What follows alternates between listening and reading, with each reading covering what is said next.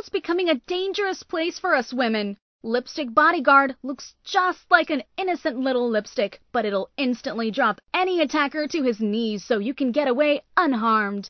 Lipstick Bodyguard, fear no evil. Get yours today, only at lipstickbodyguard.com.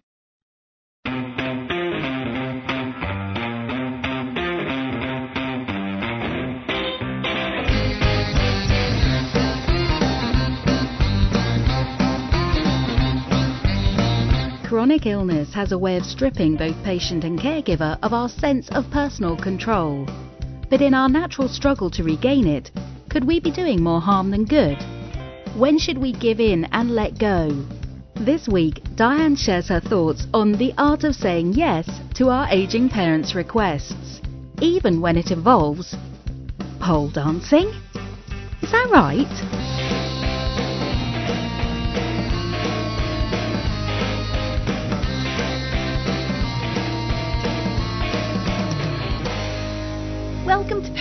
Hard to Raise, helping families grow older together without losing their minds. I'm elder care expert Diane Berardi.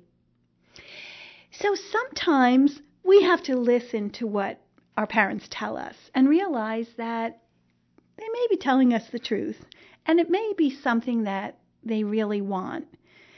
So we have to resist the urge to always want to tweak and fix how they're living, as long as they're safe.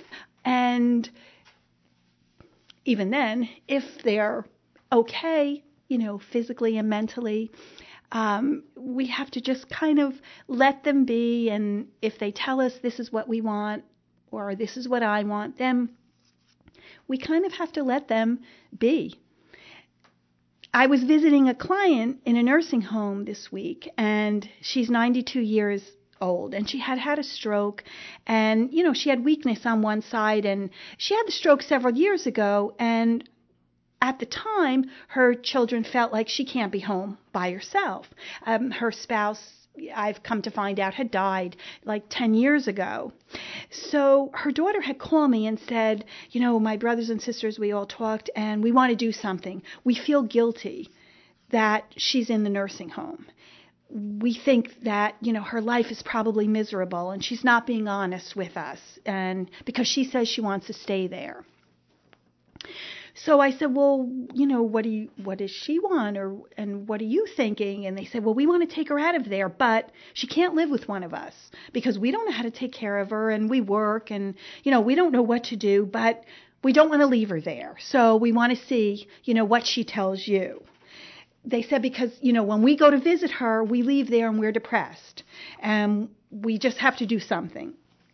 So i said you know she said to me well we'll all come while you talk to her you know my brothers and sisters. And i said no no no you know let me go by myself because she may not she may very well say the same thing she's been telling you but she may tell me something different. And if you're there you know she may not say what she really wants to say so, um, you know, so I went and I did ask the daughter though before I went. I said, you know, I'm a little curious. So, you know, she had the stroke, so she probably was in the hospital and uh, rehab. You know, did did the did the doctor say that she had to go to a nursing home, or you know, did she have a discharge plan, or did they give her any choices? Did they give you any choices?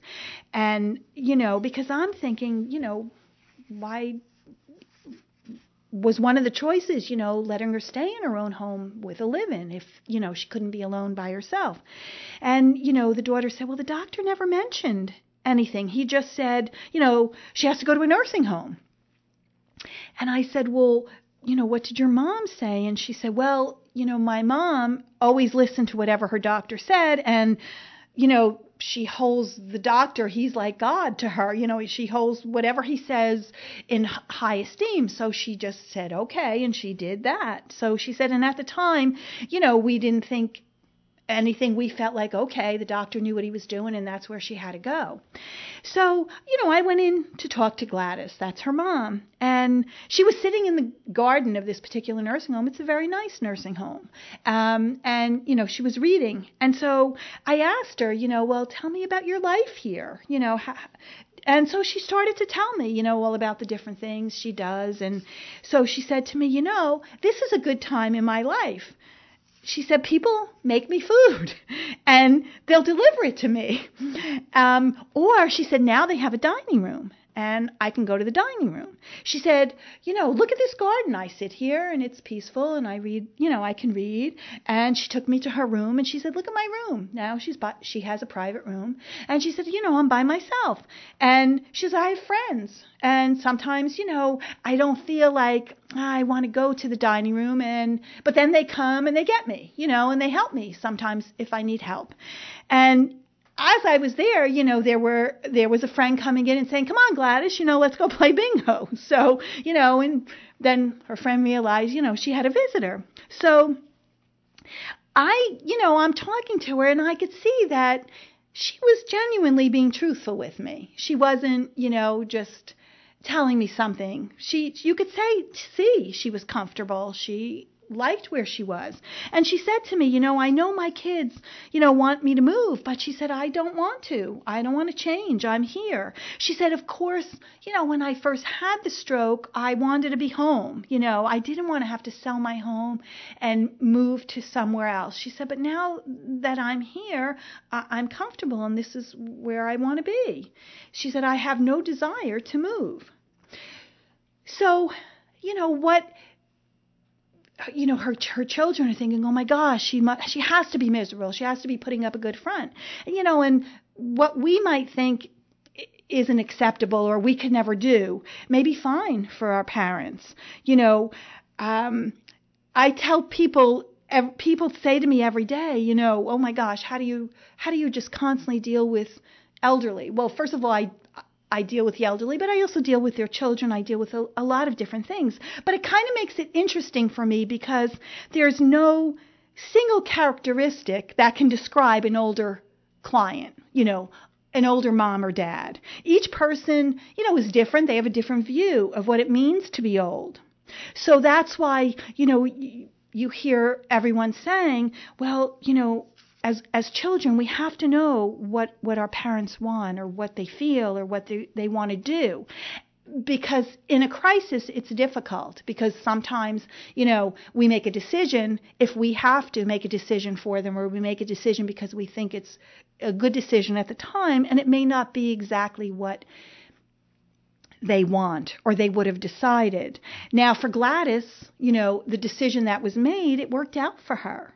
And it's hard because her children are thinking she's not telling us the truth. She can't possibly be happy there. And, you know, I'm sure they're worried about, well, you know, we worry about our parents think I don't want to be a burden to our, you know, so they may say to us, well, this is what I want, but you kind of know they don't. You know your parents.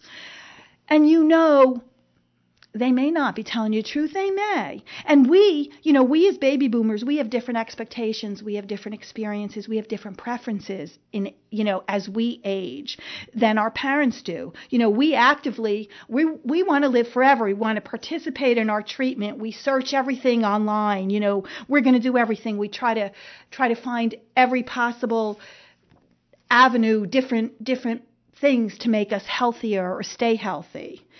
And, you know, doctors usually focus on the diagnosis and the treatment and treating a disease, you know, and, you know, our parents, they, at this time, they usually care about just, you know, maintaining their quality of life. They're not necessarily preoccupied with death as we are. You know, we're thinking we have to keep them alive forever. They're, they, they're relatively you know, accepting that death is inevitable and they want to make the most out of the rest of their life. You know, my mother will say to me, you know, I'm going to die one of these days. You know, you have to accept that. You have to think about that. And I'm like, I don't want to think about that. I'm not thinking about that. You know, I, I always say, she goes, but you have to. And I'm like, no, I don't. You know, so they're, they're thinking about it and they're accepting it. So when I told, you know, Gladys's children her answer, they were like, looking at me like, hmm. They wanted me to find a different answer, you know. And I told them, I said, you know, I talked for a long time. I saw she has friends. We were outside, we were inside, and she was genuinely content and happy where she is. You know, she was open with me. I could I could see that. I could feel that. You know, there's some older people that it's don't ask, don't tell. They're not going to tell me, you know, or they're not going to tell me at first. And you know, so when you're talking to your parents, you know, you have to sometimes it's awkward, you know, you have a concern, so you have to try to relax and because if you relax and you're comfortable and you're having a conversation, you know, in a comfortable environment when they're you know they're okay and they're happy and you're just trying to find out some information you know if you're relaxed they'll be relaxed. And you know I've I've been with kids who are like yelling at their parents, "You can't stay here. You know, you can't do this. This is what you have to do." And you can't do that. You know, you you, you just can't. You you can't be th- have a you have to have a non-threatening approach and that's hard because there are parents you know i always say try to tell them a story about somebody else or something funny or somebody else you know with a similar circumstance and um, you know, or some information you found. Maybe there's something they can, you know, I found this, or this is what, you know, Mary's parents did. You know, this is what they decided to do. You know, they were kind of in the same situation. A lot of times, you know your your children their grandchildren will be able to talk to them sometimes better than you can. You know that bond that a grandchild has with their grandparents. And sometimes it's easier to for for them to tell their their grandkids something than you. You know sometimes i'll say to my father you know grandpa told me this and he'd go i didn't know that about you know. So you have a di- they have a different kind of bond. So sometimes they're they'll be more honest with their grandchildren because they're afraid to be honest with you because they don't know how you're going to react as a child. Sometimes the toughest clients that I have to deal with are when you have two parents and one of them is taking care of the other because they have that marriage bond. You know, that's sacred. They have that for better or worse, in sickness and in health, part of that marriage vow. Not that we don't have that, not that we don't take that seriously, but, you know, for me, you know, if something happened to my husband, obviously I'm going to do everything I can, but I'm going to find professionals who can help him. And that's how I'm going to help him. You know, I'm going to find the right the right people to help him and I I'm saying to myself, I'm doing the best job I can because I'm getting him the right type of care and the right people. You know, when, when our parents, when one, when their spouse becomes ill, there's all these emotions that we don't think about. And there's, there's also what we don't think about is the, the spouse, the ill partner, sometimes has those same emotions as the spouse who's okay. And we don't think about that. You know, we don't realize they're going through a lot of the same emotions. So when we come back from the break, I'll tell you more about that.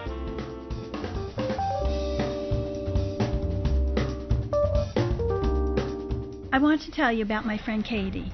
Katie is a nurse and she was attacked on her way home from work.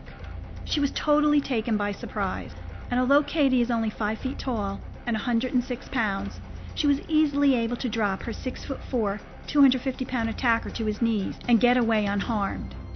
Katie wasn't just lucky that day. She was prepared. In her pocketbook, a harmless looking lipstick, which really contained a powerful man stopping aerosol propellant. It's not like it was in our grandmother's day. Today, just going to and from work or to the mall can have tragic consequences. The FBI says a violent crime is committed every 15 seconds in the United States, and a forcible rape happens every five minutes. And chances are, when something happens, no one will be around to help. It looks just like a lipstick, so no one will suspect a thing, which is important since experts say getting the jump on your attacker is all about the element of surprise. Inside this innocent looking lipstick is the same powerful stuff used by police and the military to disarm even the most powerful armed aggressor. In fact, National Park Rangers use the very same formula that's inside this little lipstick to stop 2,000 pound vicious grizzly bears dead in their tracks. It's like carrying a personal bodyguard with you, in your purse or your pocket. Darkness brings danger. Muggers and rapists use darkness to their advantage. We all know what it's like to be walking at night and hear footsteps coming at us from behind. Who's there? If it's somebody bad, will you be protected? Your life may depend on it. My friend Katie's close call needs to be a wake up call for all of us, myself included. Pick up a lipstick bodyguard and keep it with you always. You're listening to Parents Are Hard to Raise. Now, thanks to you, the number one elder care talk show on planet Earth. And we have some new listeners from Kingston, Jamaica, and the U.S. Virgin Islands. Welcome. I hope you enjoy the show as much as I enjoy telling you all the little bits and pieces that I can can. And please keep those emails coming in because that helps me tell you and help you. So we were talking about the emotions of um, you know, a husband and wife, if a husband becomes ill and the wife is uh, wants to take care of him, and vice versa. So, what are some of those emotions that we really, you know, don't don't think about at all? Shock, you know, especially if it's an illness, you know, life has been going along, and then suddenly, you know, you find that one of them has an illness. So, you know, it can come as a complete surprise to both of them. And they both could expect that maybe after treatment everything will be back to normal and they're both and and the person will be back to normal and maybe they will but maybe they won't. There's denial. You know this has to be a mistake. You know the person who's ill well i've always been healthy and the spouse he's always been healthy. You know fear you know for both of them what does the future hold worry the person who's ill i, I don't want to be a burden for my wife. And the wife is saying, I don't want to, what will happen, you know, to my husband? Anger, you know, it's not fair. Why me? And the spouse, why him? Grief and sadness, you know, the person who's ill saying now you know i'm not i'm not going to be able to do my share and then the person who is okay is saying i'm not doing enough. Guilt uh, this is a big one and you don't think about that but you know the the person who's ill is saying you know we can't do what we planned. We wanted to travel. And the person who isn't ill is saying you know i'm healthy you know and and why is he ill? And they feel guilty discouraged. They're both discouraged because maybe, you know, there's so many ups and downs with an illness. And if it's an illness like dementia, I talk about dementia a lot because I see a lot of, you know, dementia patients and there's so many spouses or children caring for for dementia patients, Alzheimer's patients, and it's such a difficult disease.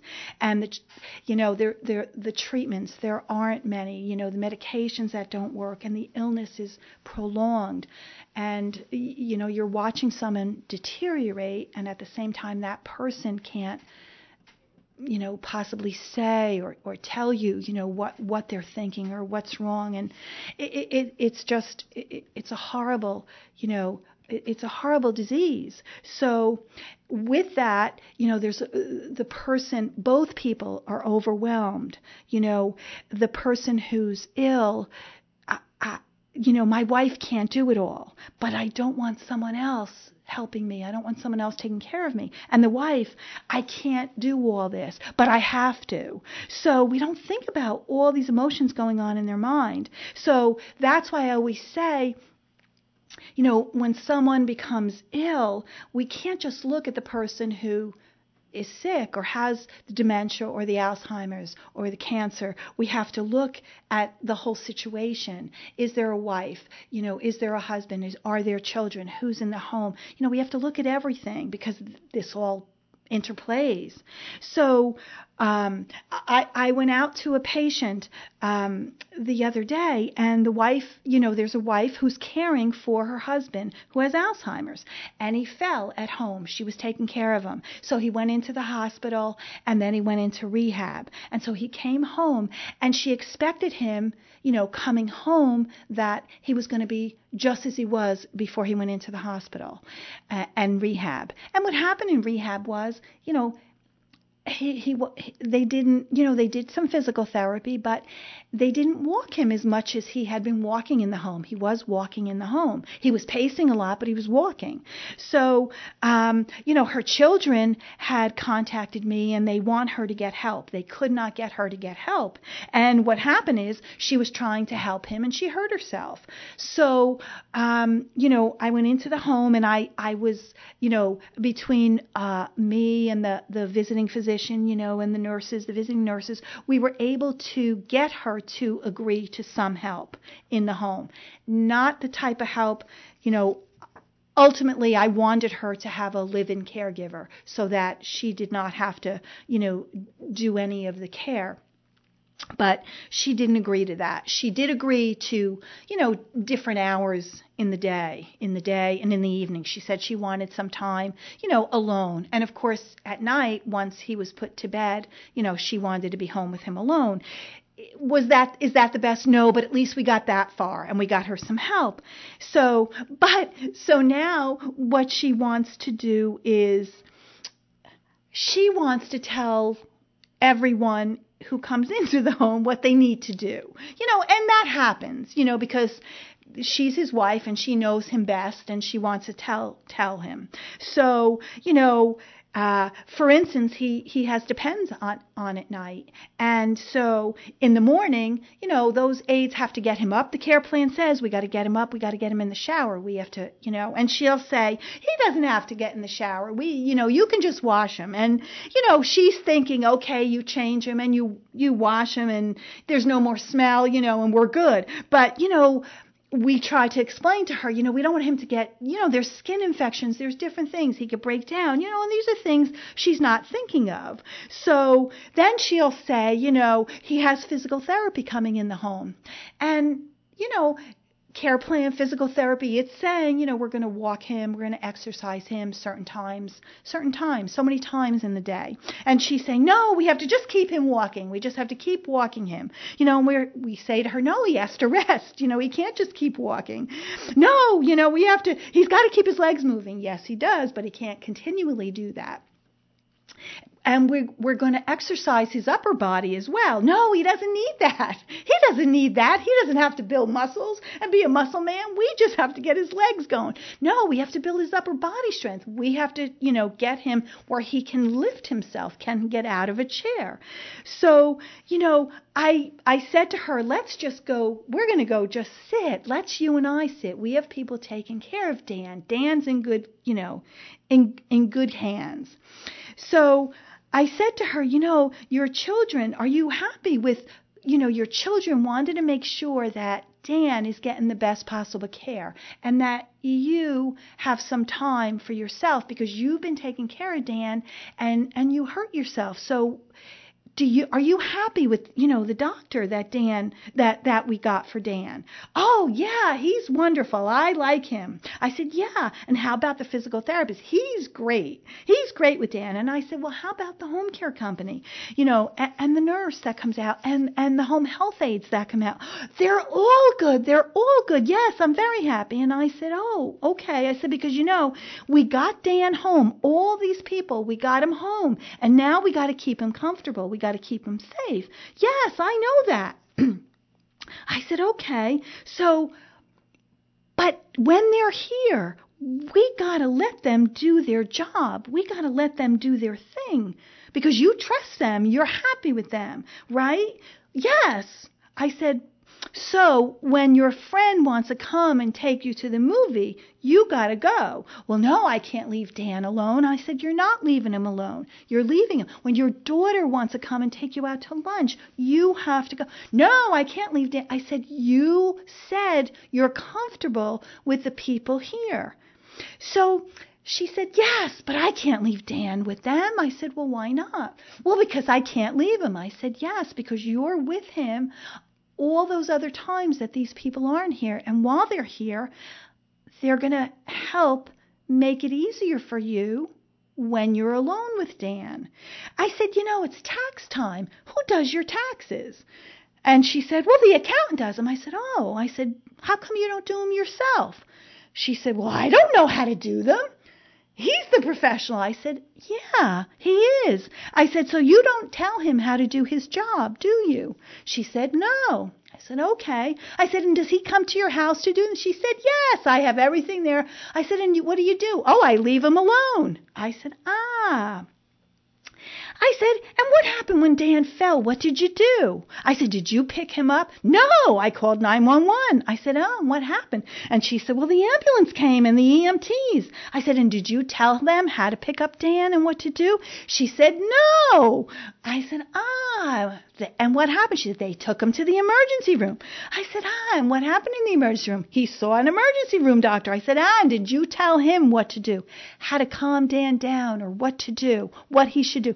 No. I said, ah, so you trusted all those people, all those professionals. I said, she said, yes. I said, so now I know we're just in we're in your home. I said, but think of it like the accountant, like the ER doctor.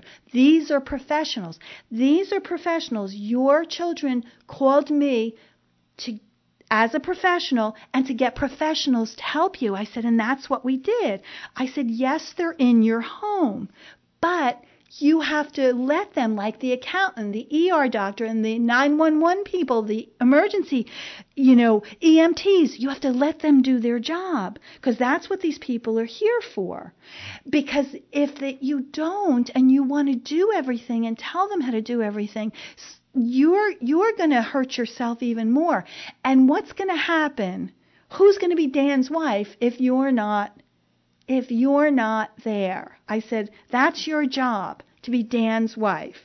Now that doesn't mean if you're not happy with a professional that you you don't tell them so, you don't try to correct it or you don't choose another professional, but you just have to let the professionals do their job. So I think I made the point. I think she understood because she's looking at me like, ah, okay. You know, and sometimes because we're in someone's home, maybe they think they still have to control everything. But the, the husband and wife that's a tough one. So it's tough for you as children to see that and to see mom is tired taking care of dad.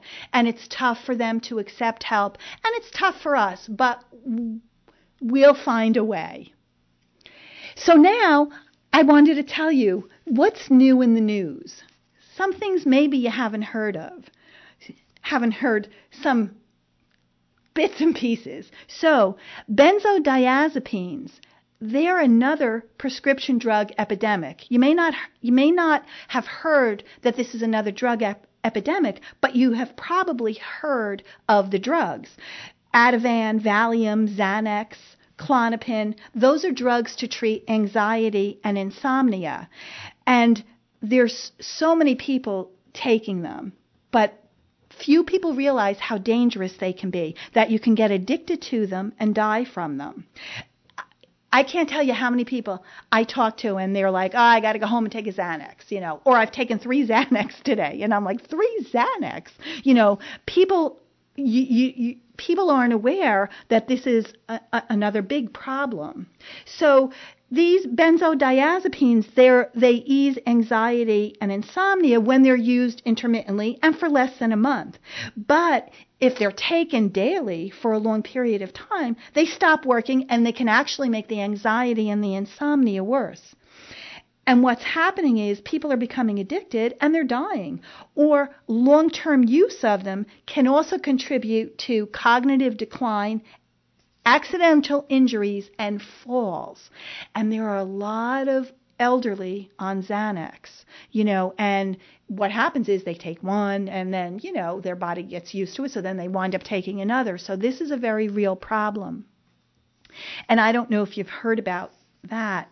Also, one more treat for you. Okay, so there's a care home that's treating its elderly dementia residents with pole dancers. so that happened in the UK.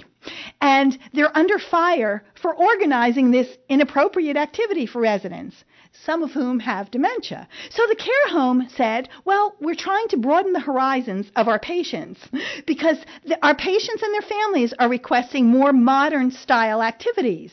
So the residents were offered a choice and they opted for local pole dancers to come and do what they do over tea and biscuits. So these were talented athletes from Pole Dance Factory that came out and put on a show to music from the 50s and 60s. So, of course, there's people saying, well, this is inappropriate for a care home to do. So, you know, it's not exactly the entertainment that they're thinking residents would want or should be encouraged. But like I said in the beginning, sometimes we have to listen to what our parents tell us and realize that's what they want. So if they want the pole dancing, let them have the pole dancing. So, my survival tip of the week make as many memories as you can with your parents. Because think about it our memories of the experiences we have are more important than the experience. You know, like you have a holiday dinner, everybody's together, but then it's done in a day. But the memory and the pictures, those are there forever. So make as mem- many memories as you can. If this week's show was helpful to you, or you know someone who would be helped, please tell them about it. They can subscribe to the show using iTunes. You can listen to us on iHeartRadio. You can find links to the topics we just talked about in the show notes for today's episode, episode 48 at parentsarehardtoraise.org. Please remember I'm here to help you, so please, if there's something you're struggling with, email me at diane at parentsarehardtoraise.org. You can reach me through my website, dianeberardi.com. You can follow me on Facebook at Parents Are Hard to Raise Podcast, and I tweet at Jersey Elder Care. The music used in this broadcast was managed by Cosmo Music LLC, New York, New York, under license of Broadcast Music Incorporated. Parents Are Hard to Raise is a Counterthink Media production. Thank you so much for listening. See you again next week.